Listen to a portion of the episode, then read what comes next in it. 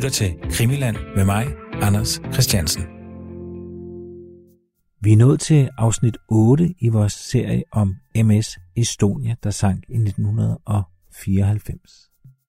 En af grundene til, at der er så mange mennesker, der stadig spekulerer og undres over, hvad der egentlig skete med færgen, der sank i Østersøen, og som kostede 852 mennesker livet.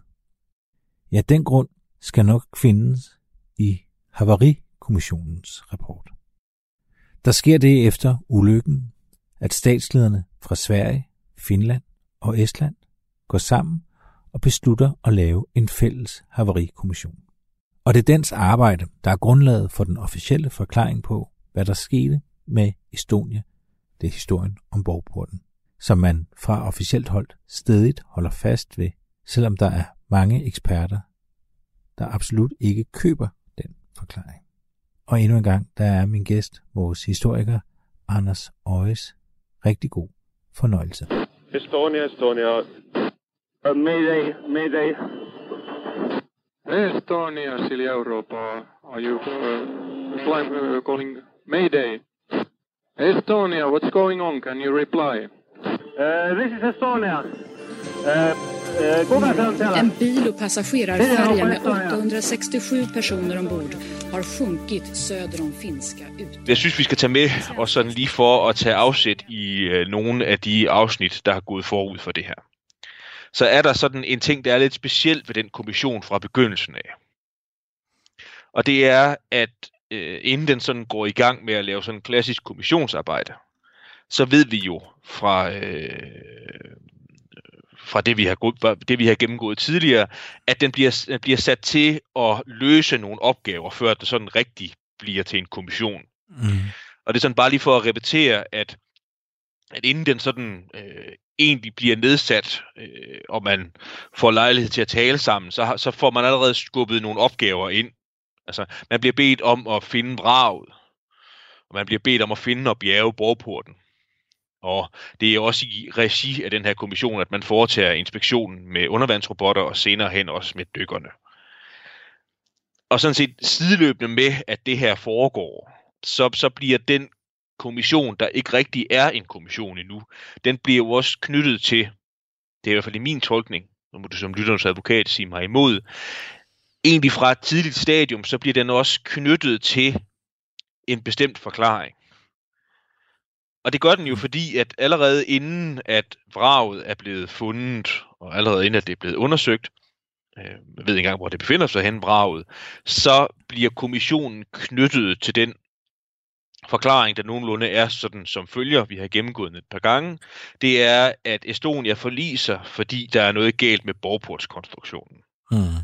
Altså Estonia forliser, fordi at bølgerne trykker borgporten og rampen op, de låseanordninger, der var, de var forkert dimensioneret allerede fra begyndelsen af, så kommer der vand på bildækket, og så forliser Estonia. Mm. Altså, den forklaring ligger egentlig på bordet, og man så må sige, ude i pressen og så videre, allerede før, at kommissionen sådan rigtig er nedsat, før den har holdt et møde, øh, og før, før vraget er blevet undersøgt. Så det synes jeg, det er sådan en grundforudsætning, jeg i hvert fald synes, der er værd at nævne, før man egentlig tager fat på kommissionen og kommissionens sammensætning og arbejde og den slags ting. Det er, at i min tolkning, så er det en grundforudsætning, der ligger allerede før arbejdet bliver påbegyndt. Ja. Og det, det, det synes jeg i hvert fald er en eller anden form for grundskavank. Altså det, det, det er mere for, hvis, man, hvis jeg nu skulle forestille mig, at, at jeg var blevet anbragt i sådan en kommission, med, med direktiver om at udnytte min, min faglighed og tænke selv og alt den slags ting, så har det været nogle svære forudsætninger at arbejde under. Altså for det første, så, så øh, hvad hedder det, lå der sådan en forklaring og svæve ud i luften, og så inden man sådan kunne bøtte på kommissionsarbejdet, jamen så, så var der en masse sådan praktiske opgaver, som det var kommissionen, der skulle løse. Ja.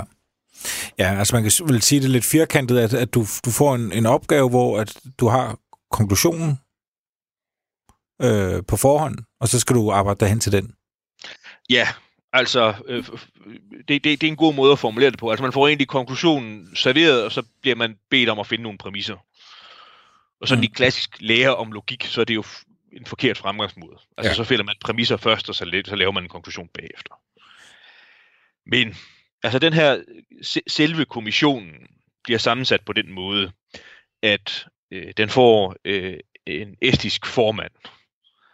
Altså, apropos ting, der ligger i luften, så ved man fra, da de tre statsminister mødes, at, man gerne, at esterne vil gerne have formandskabet i den her kommission her.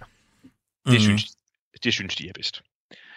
Så den, øh, den første formand øh, er Estlands kommunikationsminister, Andi Meister, som er formand indtil juli 1995.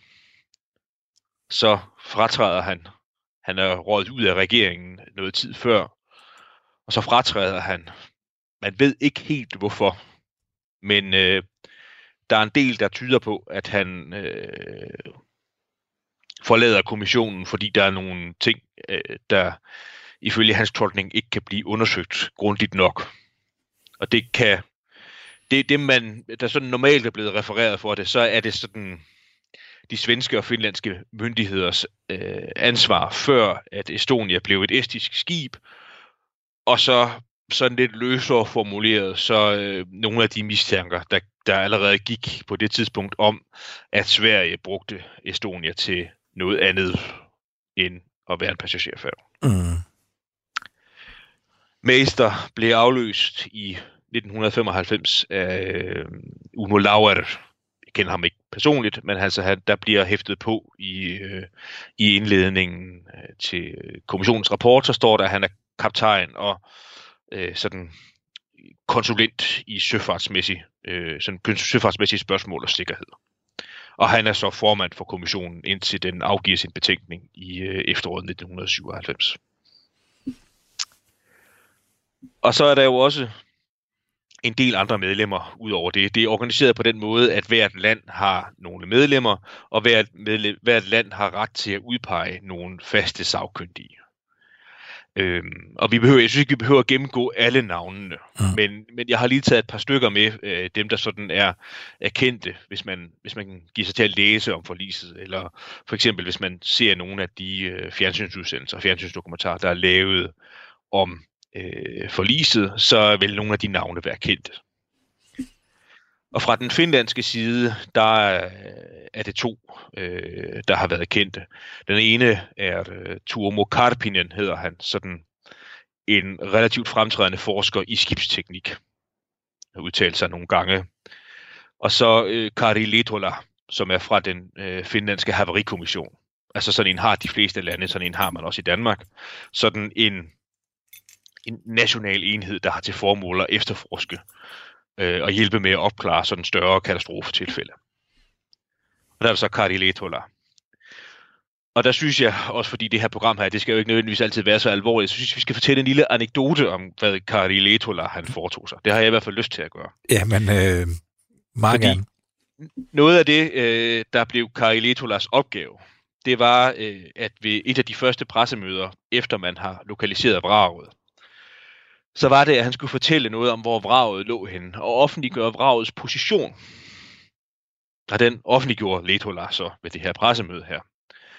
Og så i tiden derefter, så øh, afholdt man blandt andet en, øh, sådan en mindehøjtidelighed på et skib, altså hvor man sejlede ud med nogle af de pårørende, og alle mulige øh, og umulige personer fra øh, de tre landes sådan offentligheder, som et helt neutralt begreb, som altså penger det var Mm. altså folk, folk fra, fra forskellige, altså forskellige kirker og fra øh, myndighederne, myndighedspersoner, der øh, havde lyst til at vise deres deltagelse og var forpligtet til at deltage.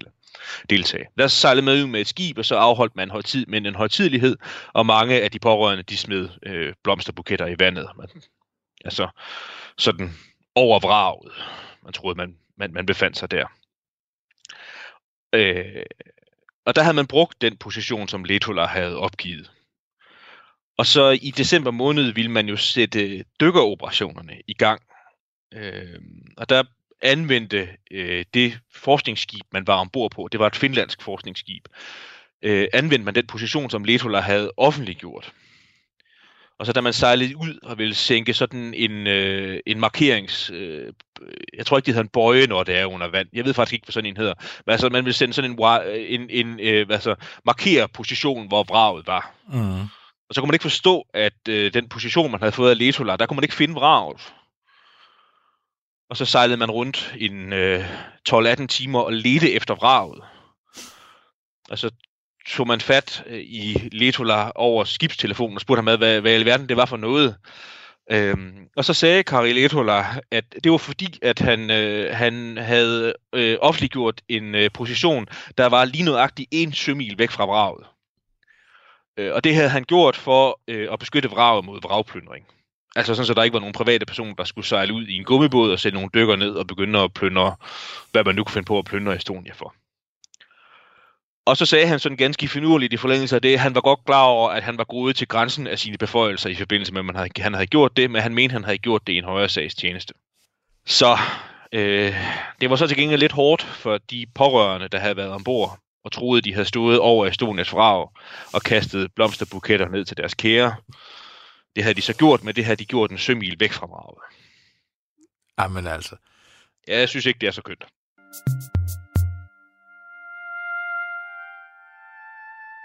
Nå, så, så er der et, et par fremtrædende svenskere med også. Øh, og det er øh, Olof Forsberg og Börje Stenstrøm. Og det var henholdsvis generaldirektøren og det, man vil kan kalde den operative chef i Sveriges haverikommission. Jeg har skyndt mig at sige i sagens natur, jeg har ikke truffet nogen som helst af medlemmerne af kommissionen, så jeg kender dem ikke personligt. Jeg har kun set dem på en skærm eller læst omtaler af dem. Forsberg var sådan blevet omtalt som sådan en slags godfather-type i kommissionen. Sådan en øh, et arketypisk svensk hård byråkrat, der holdt kortene ret tæt til kroppen, og var meget berygtet med, at han, han, ikke, han ikke sådan fordelte informationer øh, åbent i kommissionen. Knut Karlqvist, en historiker, svensk historiker der, historiker, der har skrevet en rigtig spændende bog om Estonias forlis, har gennemgået rigtig meget af materialet, og i en bog, han har skrevet, øh, noterer han sig, at man kan se i rigtig mange af referaterne, så ude i magnen, når det for eksempel er sådan nogle postfordelingslister, altså hvem skal have kopier af dokumenter, Mm. så står der sådan ude i magnen, så står der nej, udråbstegn, og så OF for Olof Forsberg. Altså generaldirektøren for den svenske haverikommission, der mm. noterede for eksempel uden for nogle af de finlandske eller estiske medlemmers navne på postfordelingslisten, skrev, nej, de skal ikke have det her dokument her til gennemsyn. Nå, En hård mand, der var med til at styre arbejdet. det må man sige. Og så er der sådan en lidt interessant øh, historie i forlængelse af det. Og det er, at Börje Stenstrøm når ikke øh, at komme til at være med ud og underskriver af kommissionens rapport. Og det er han af ganske naturlig, men tragisk årsag, fordi han dør i 1997. Øhm, og det gør Olof Forsberg heller ikke, Mm. fordi han udtræder af kommissionen i maj 1997. Kommissionen er gennemgående øh, ret mærket af, at øh, der er øh, to-tre medlemmer, der dør undervejs. Det kan selvfølgelig ske. Men der er faktisk også en hel del, der bliver der beder om at få lov til at træde ud af kommissionen. Mm. Så vidt jeg husker, så er det en 5-7 stykker, blandt andre Olof Forsberg. Og grunden til, at jeg nævner det i forbindelse med ham, det er, fordi man ved, at Forsberg ikke vil skrive under på kommissionens rapport. Nå. Man ved så til gengæld ikke helt, hvorfor. Men den forklaring, der er blevet antydet, det er, at øh, kommissionens rapport sådan generelt øh, er støvsuget for kritik af besætningen ombord på Estonia. Og stor del af besætningen ombord på Estonia var jo Ester. Mm. Ikke et ondt ord om Ester.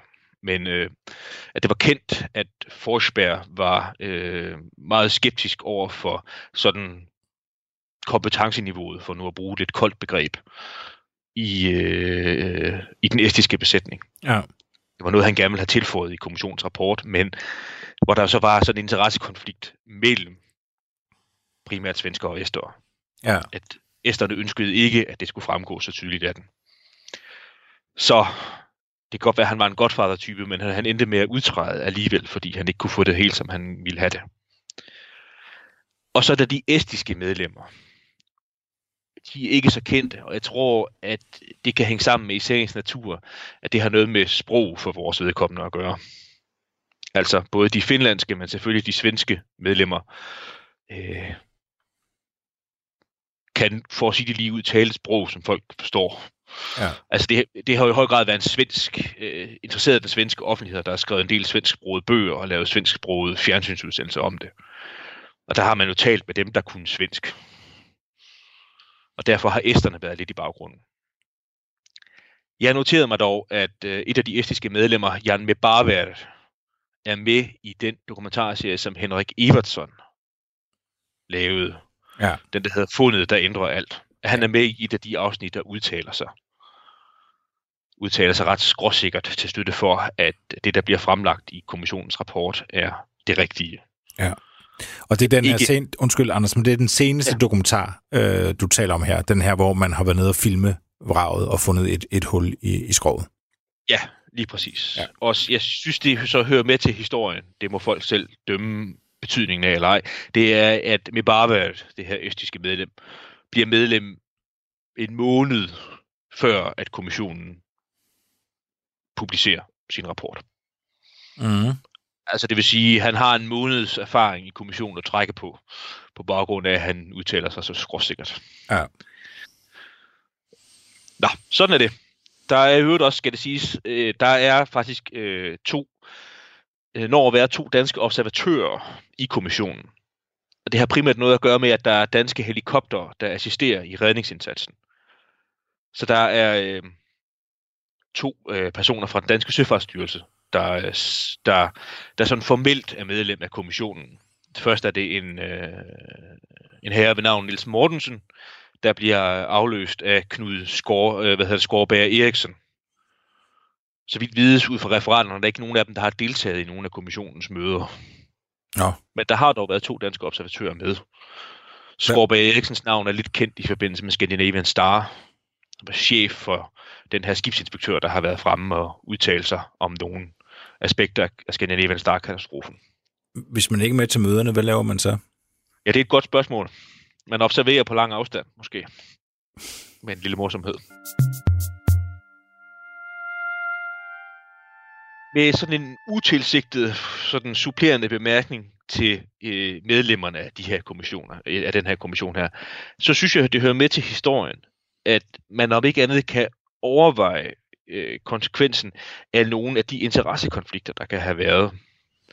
Altså den mest kendte, det er, at de to øh, estiske repræsentanter er meget nært knyttet til rædderiet, Mm. altså har kommercielle interesser i det. Ja. Men, men mange af svenskerne og finlænderne var for eksempel knyttet til de myndigheder, der jo i mange, mange år havde haft tilsynsforpligtelsen over for Estonia. Altså Estonia havde jo sejlet rutetrafik mellem Sverige og Finland tidligere, hvor det var de to landes myndigheder, der havde haft forpligtelser til at sådan holde øje med skibet og føre tilsyn med det, føre øh, tilsyn med tilsyn med øh, ja, øh, sikkerhedsmateriale ombord, redningsmateriale ombord. Og det var jo så de øh, repræsentanter for de myndigheder, der skulle sidde og, øh, og efterforske forliset og udtale sig om Estonias sødygtighed og redningsmaterialets kvalitet og alt den slags ting. Ja. Og, og der er jo, altså det, det er virkelig noget, hvor, hvor folk, jeg har, jeg har ikke nogen, nogen dagsorden med at frem, fremdrage det her eksempel her, andet end man skal tænke over det. Altså man kan sagtens øh, tænke, at det jo selvfølgelig er folk, der er omfattet af sådan klassisk øh, sådan øh, embedsmandsforpligtelse, altså forpligtelse til at være savlig og nøgternt i arbejdet og se bort fra, fra sådan eventuelle interessekonflikter. Men man kan også overveje det aspekt i, om, øh, om, om folk har følt en loyalitet øh, over for de myndigheder, de er repræsenteret, og den lo- loyalitet kan have tvunget folk til at tige stille med noget, de burde have gjort opmærksom på i anden Mm. sammenhæng. Vi skal ikke fortabe os for meget af det her, men jeg synes, hvis det har været mig, der har øh, sådan enrådigt kunne have, givet et godt råd til, da man sammensatte den kommission her, det, så, så vil jeg sige, synes jeg, det kunne have været spændende, hvis man havde bedt nogle uafhængige repræsentanter fra andre, større, andre søfartsnationer om at sidde med som sagkyndige. Og mens kommissionen arbejdede i de her år her, så øh, var det også lidt en speciel omstændighed, at alt det materiale, kommissionen indsamlede, blev øh, mere eller mindre på samlebånd hemmelighedsstemplet. Altså det vil sige, der var ikke mulighed for, mens kommissionen arbejdede, at se dens arbejde efter i kortene. Efter at den øh, publicerede rapporten i efteråret 97, så blev en stor del af det øh, offentligt tilgængeligt. Man kan se nogle af videooptagelserne, man kan læse logbøgerne fra de der øh, dykninger, man havde dernede. Det er tilgængeligt, det kan vi læse i dag. Mm. Men det var ikke tilgængeligt, mens kommissionen arbejdede. Og så er der selve rapporten. Det er sådan faktisk ikke sådan overvældende diger sag. 230 sider er den på. Foreligger både på engelsk og på svensk. Når, når jeg læser rapporten, og man læser det her, så øh, er det næsten overivrig fakta på fakta, når man læser den. Altså, øh, der, der, er mange det, der er mange detaljer i den. Også enkelte løse ender. Og så når der endelig er en vurderende bemærkning, så øh, drejer den sig ofte om, at øh, alt var godt ombord. Var godt ombord. Man fulgte konsekvent forskrifterne. Jeg har i mine notater skrevet sådan lidt øh, finurligt, at Estonia var et dejligt skib, værdsat af både passagerer og besætning osv. osv. osv. Sådan en, en, en gentagen melodi, når man læser rapporten, og det er selvfølgelig også rigtigt. Det, det, det er nok også rigtigt, fordi det var Estonia sikkert også. Men det er meget tydeligt i, øh, når man læser rapporten.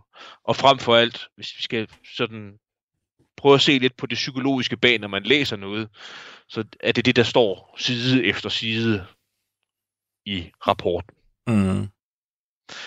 Videre, når det gælder øh, besætningen, så er der et langt afsnit, hvor man sammenfatter de udsagn, som de overlevende er kommet med efterfølgende.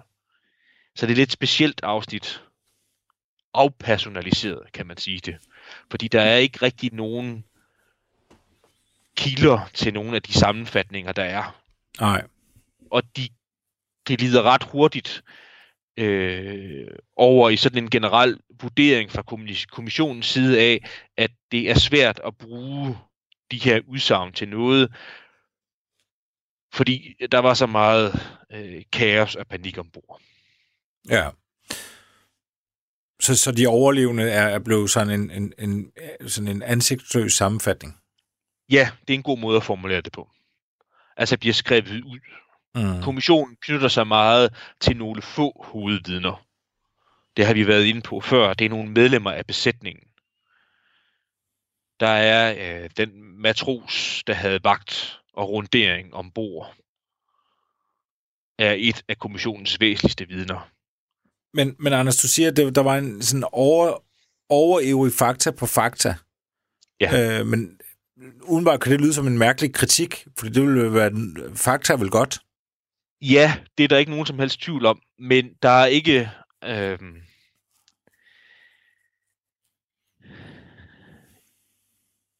jeg kan godt lide, når man skal redegøre for fakta, så er fakta sjældent entydige. Fakta er et resultat af nogle overvejelser for og imod.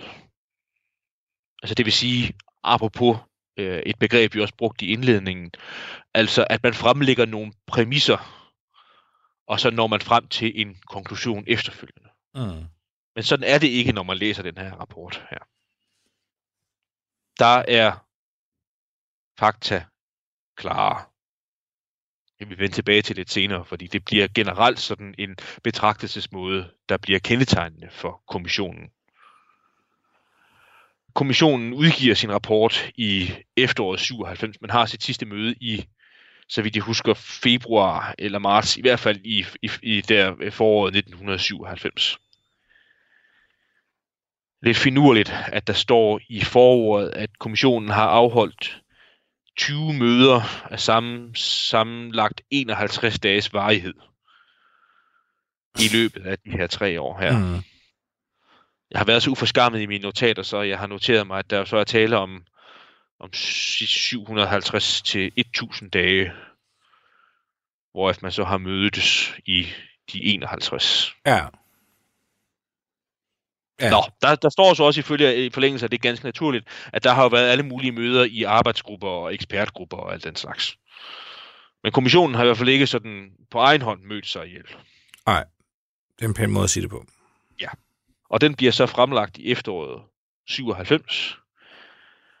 Kommissionen holder et pressemøde og besvarer nogle øh, spørgsmål, og så bliver den formelt set opløst. Altså dem, der har været tilknyttet kommissionen, går hver til sit. Og det materiale, kommissionen har, befinder sig i, øh, i Sverige. Altså, kommissionens arbejde har generelt været forankret primært i Sverige.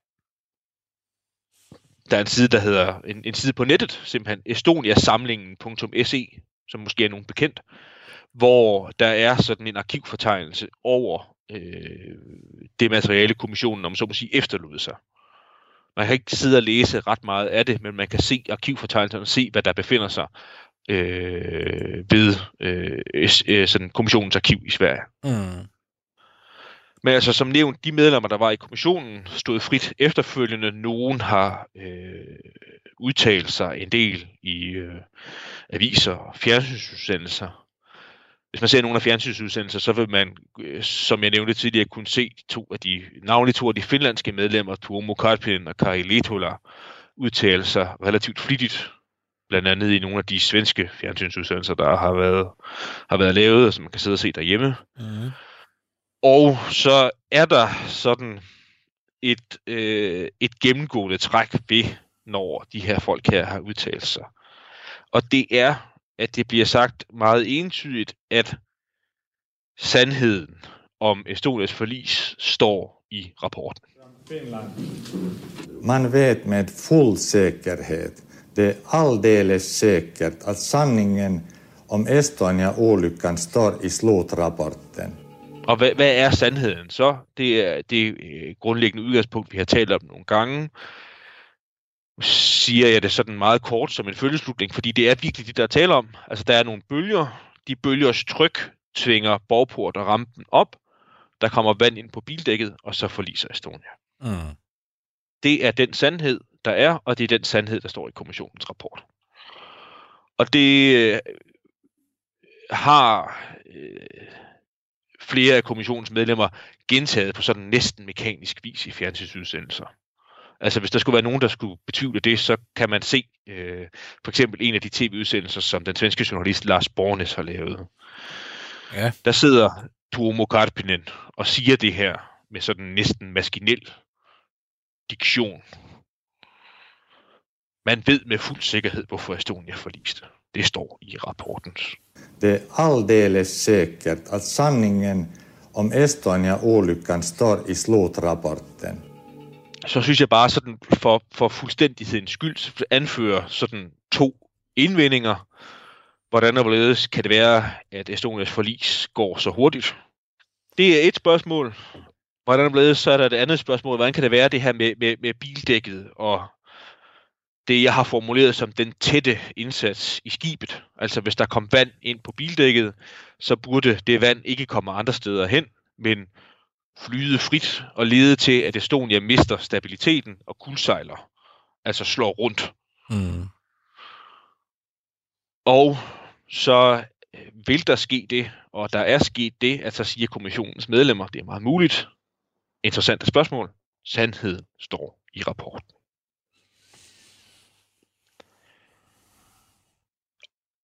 Jeg, jeg vil give et, jeg synes, vi, vi, vi kan også tage et, et, et relevant andet eksempel øh, på noget, som, som jeg antager. Hvis der, der er nok mange af lytterne, der har øh, i forlængelse af vores programrække her, måske har set Henrik Evertsons dokumentarudsendelser. Mm. Og der er et af afsnittene, det tredje afsnit, beskæftiger sig jo en del med kommissionens arbejde her. Og de i, i det program har man også taget en af de, om man så må sige, klassiske indvendinger mod kommissionens arbejde op, nemlig selve tidsskemaet for forliset. Altså, at der er en del, der tyder på, at kommissionen laver sådan et tidsskema for, hvordan og hvorledes de mener, forliset sker. Og det er forskudt et kvarter i forhold til, hvad mange af vidnerne har sagt i deres anslåede tidsskema. Ja. Altså, hvis man har hørt vores programmer tidligere, så er, er der jo en del, der tyder på, at slagsiden opstår umiddelbart efter klokken 1 om natten estisk tid. Ja. Det er der øh, nogle støttepunkter for den antagelse. Der øh, er en, en der er det her klassiske, efterhånden klassiske eksempel med en passager, hvis øh, ur på natbordet falder ned, da slagsiden indtræffer. Ja. Og så falder batteriet ud, uret går i stå, og han putter sit ur i lommen, da han flygter. Og så ved lykketræf, så overlever han og har sit ur, der viser det tidspunkt, hvor uret er gået i stå. Ja. Og det passer med klokken 1.02 estisk tid. Ja, det er lige passeret øh, 12. Øh, altså øh, svensk tid. Svensk tid. Ja. Flere, flere andre videre, der understøtter det samme. Altså, øh, hvorimod at kommissionen arbejder med det tidsskema, der peger i retning af, at slagtiden først indtræf klokken kvart over et. Og det, grunden til, at jeg nævner det her, det er jo ikke for at finde et svar på det spørgsmål.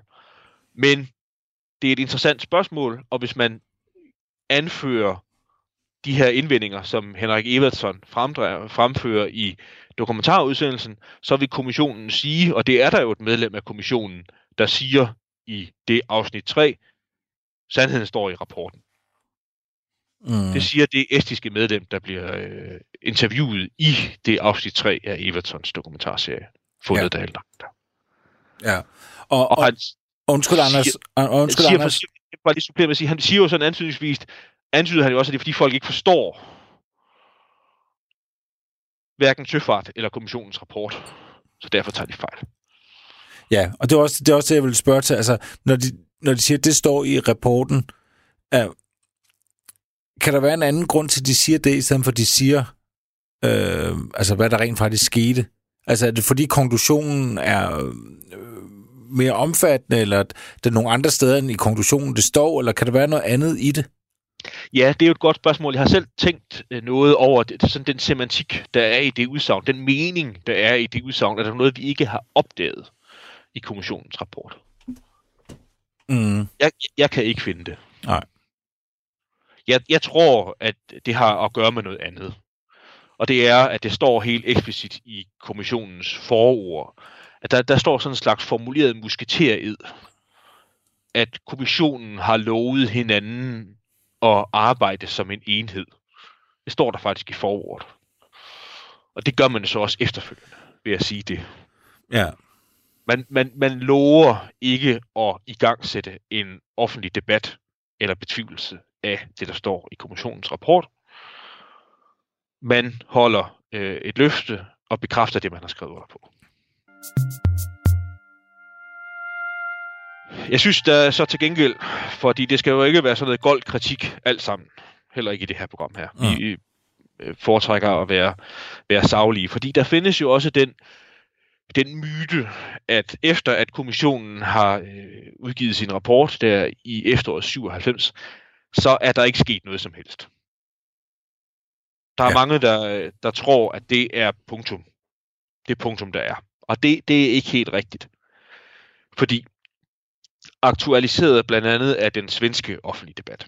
Så i nullerne gennemførte man forskellige supplerende undersøgelser af øh, omstændighederne ved forliset. Der er ingen grund til at gå så meget i detaljer med dem, men det man laver, det er, at man laver nogle modelforsøg, og man laver nogle beregninger. Altså på baggrund, altså jeg er ikke sådan skibsteknisk kyndig, men altså man har nogle, sådan nogle tegninger og nogle grafiske modeller af, hvordan Estonia var øh, konstrueret, og så tror jeg, at det der er sket, det er, at man har fået meget mere computerkraft til rådighed allerede på det tidspunkt.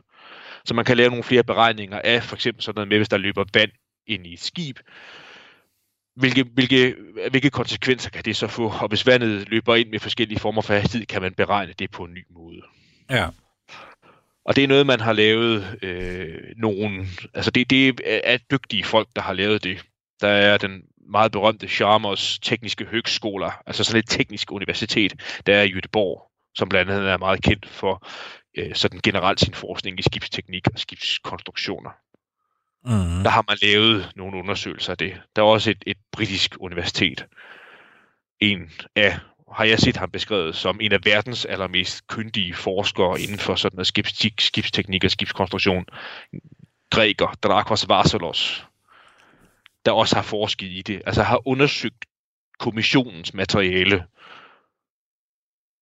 og så har man lavet nogle beregninger, og så har man formuleret nogle spørgsmål og nogle anbefalinger på baggrund af den forskning, man har lavet. Ja.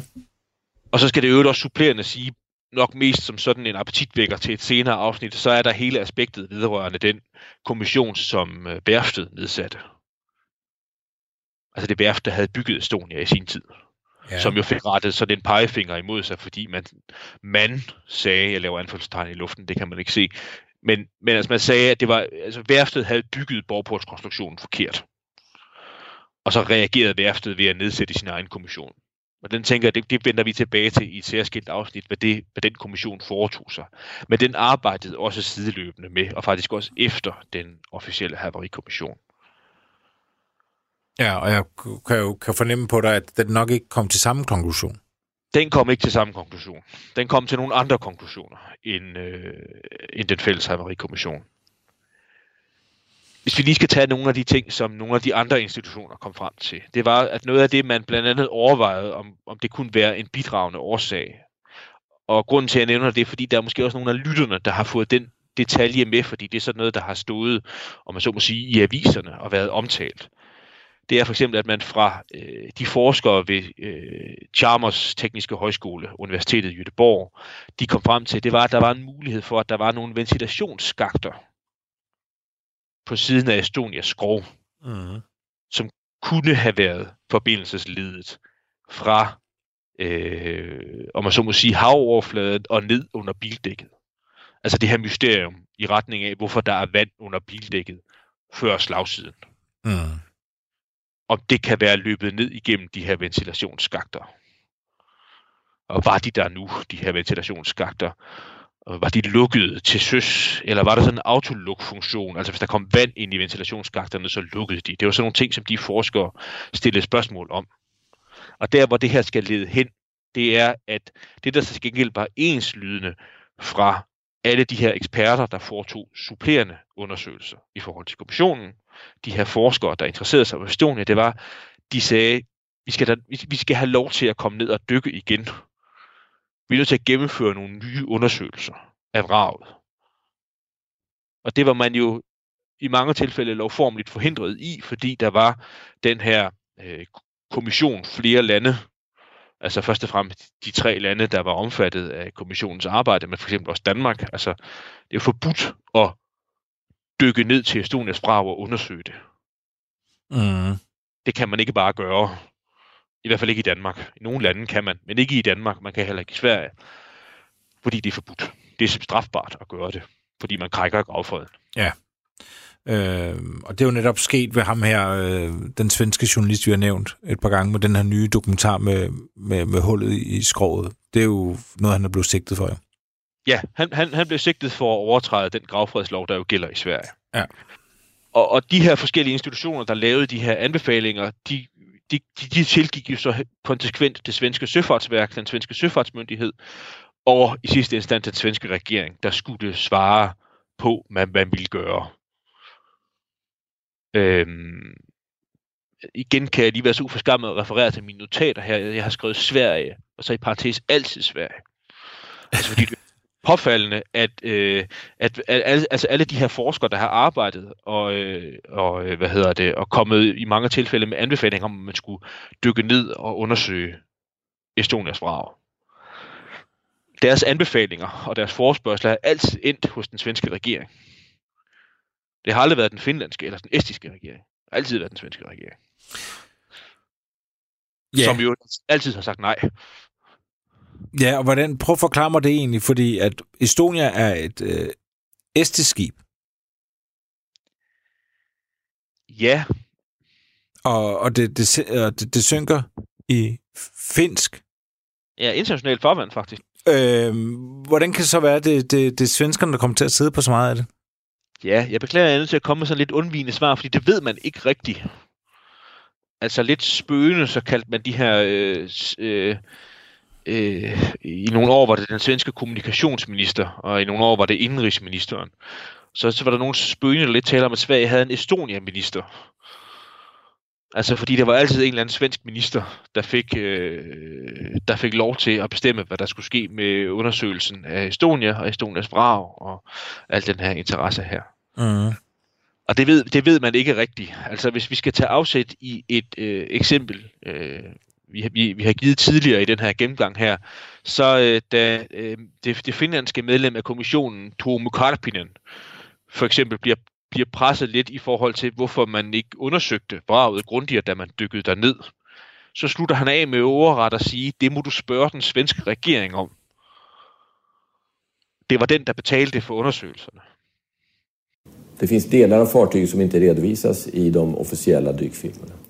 Nå, man filmade inte systematiskt fartyget. Jo, man filmade mycket och vi tänkte att det är tillräckligt. Varför inte systematiskt? Nå, det måste du fråga från Sverige, ja. Svenska regeringen betalade för den där dyksoperationen och jag var inte ombord där. Altså, så der er noget, der tyder på, at der har været sådan en, en tavs overenskomst om, at i sidste instans, så var øh, Estonias vrag og undersøgelsen af det, det var et anlæggende for den svenske regering. Og ingen andre. Der er jo sket noget, altså hvis vi bare lige skal gå helt up to date, så er der jo... Øh, øh, altså jeg ved ikke, om de er gået i gang, eller de er ved at nedsætte en ny havarikommission. I hvert fald den svenske vil jo begynde at undersøge på baggrund af den her dokumentarfilm. Altså, man ved jo ikke rigtig endnu, hvad der skal ske. Altså, der er kommet officielle udtalelser både fra den svenske og den estiske regering, der peger i retning af, at man på baggrund af det hul, man har fundet i skroget, vil iværksætte nye undersøgelser. Mm. Men man ved ikke i hvilket omfang endnu. Men, men, men det, det tyder der på, jeg kan se her, det var fordi jeg sidder og læser, at der er nogle af de overlevende, som anklager øh, øh, kommissionsmedlemmerne for, et af kommissionsmedlemmerne for inhabilitet. Ja, altså det er jo, det er jo fordi, øh, lidt, lidt, lidt apropos med allerede, da man sammensatte kommissionen, at, øh, at, at, at altså, sagsbehandlingen skal ske øh, ved det svenske søfartsværk, altså den svenske myndighed. Mm. Og det, der er så nogen, der har peget på, det er, at man beder en kommission, eller altså, undskyld, man beder en, øh, en, en, en statsinstitution om at afgøre, hvor, hvorvidt den selv skal undersøges. Altså, man beder det svenske søfartsværk om at undersøge, om det svenske søfartsværks dispositioner i fortiden skal undersøges. Øh, men, men, men, men bare for at slå fast, der, men der er, noget, der er nogle bevægelser i gang for, at man vil prøve at undersøge et eller andet. Ja, det er der helt bestemt. Og vi kan måske lige sådan knytte, knytte en sløjfe til i forhold til kommissionens arbejde fra 94 til 97. Altså fordi det sammenfattende er, som sagt, at man kan fint bruge kommissionens rapport og det materiale, der knytter sig til kommissionen, også dens bilag, som en faktasamling i dag. Altså, der er meget godt materiale at finde, mange faktuelle oplysninger, man kan få ud af at læse kommissionen. Hvis jeg må give en blanding af et eksempel og en anbefaling, mm-hmm. kan vi nå det? Det kan vi. Så er der lavet en meget fin fjernsynsudsendelse for efterhånden mange år siden, der hedder Livlinan som brast, altså livlinjen, som blev revet over. Tre afsnit, den blev vist første gang i 2002. Og der, den, der er utrolig mange interessante oplysninger i den, og den er på ingen måde forældet i dag. Men den anfører for eksempel, at øh, Estonia ikke var korrekt certificeret til at sejle på den rute mellem Tallinn og Stockholm. Det har vi også været inde på i udsendelsesrækken mm. før, at Estonia var konstrueret og certificeret til at sejle i det, der hed kystnære skærgårdstrafik. Og så da Estonia skiftede ejerskab og begyndte at besejle den rute, så havde Estonia ikke de korrekte certifikater. Og det er jo så en påstand, man kan blive præsenteret for i en fjernsynsudsendelse i dag. I dag vil man nok ikke se den i fjernsynet, men se den på internettet, hvor den ligger frit tilgængeligt.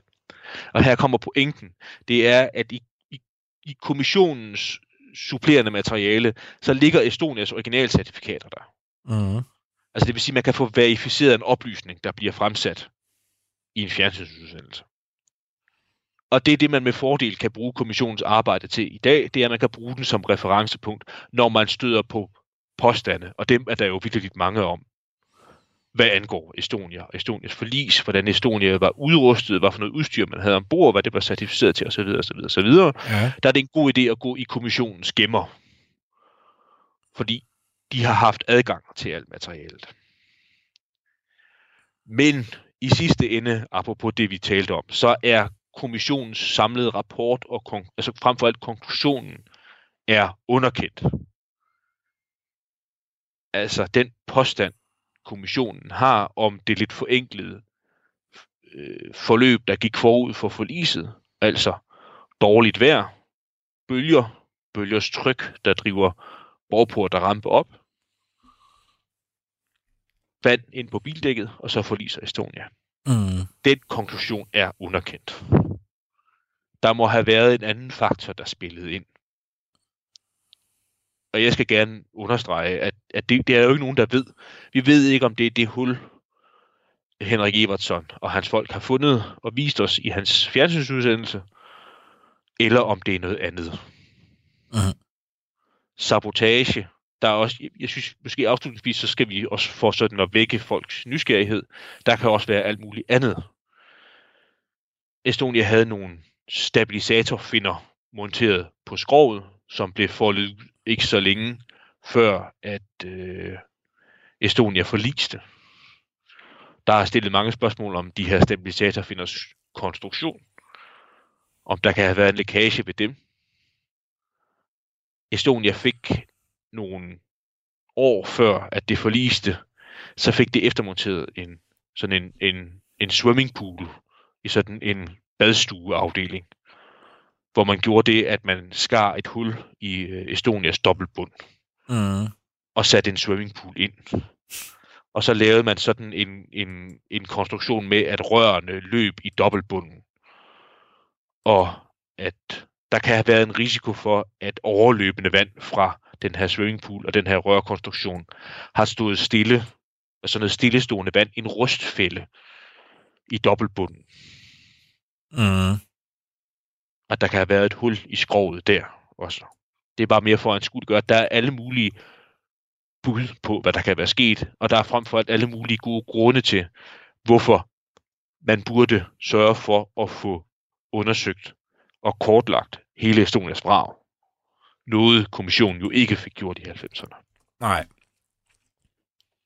Altså det er jo klart, hvis man tænker, hvis man ikke har filmet hele skroget og vist det til offentligheden, så er det klart, så kan man jo ikke lade med at spørge, hvorfor har man ikke det, og kan I ikke bare gøre det, så vi kan se det?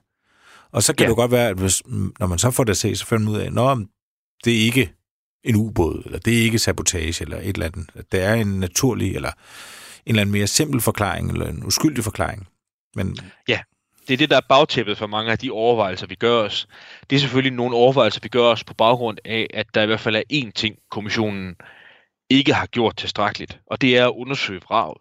Mm. Altså mange, mange af de ting, vi er usikre på i dag og spekulerer over, de, de skyldes, at man ikke har undersøgt braget tilstrækkeligt grundigt. Hvis man havde undersøgt det tilstrækkeligt grundigt, hvis vi kunne se alle øh, optagelser fra undervandsrobotten og fra dykningen, øh, og havde måske sådan en eller anden grafisk fremstilling af vraget, øh, og hvor dets, dets, om man så må sige, stand var dokumenteret, så vil der være meget, øh, mange af de spørgsmål, vi stiller der, de vil være besvaret. Men det er de ikke. Og bare lige for at slå pointen fast med syvtommer søm, altså kommissionens svar har konsekvent været, jamen det var ikke nødvendigt. For nu at sige det lige ud, så blev det også svaret, at vi ved godt, hvorfor Estonia forliste, så der var ikke nogen grund til at gøre det. Mm. Og den, altså, det metodiske udgangspunkt er underkendt i dag. Så, så langt er vi kommet videre.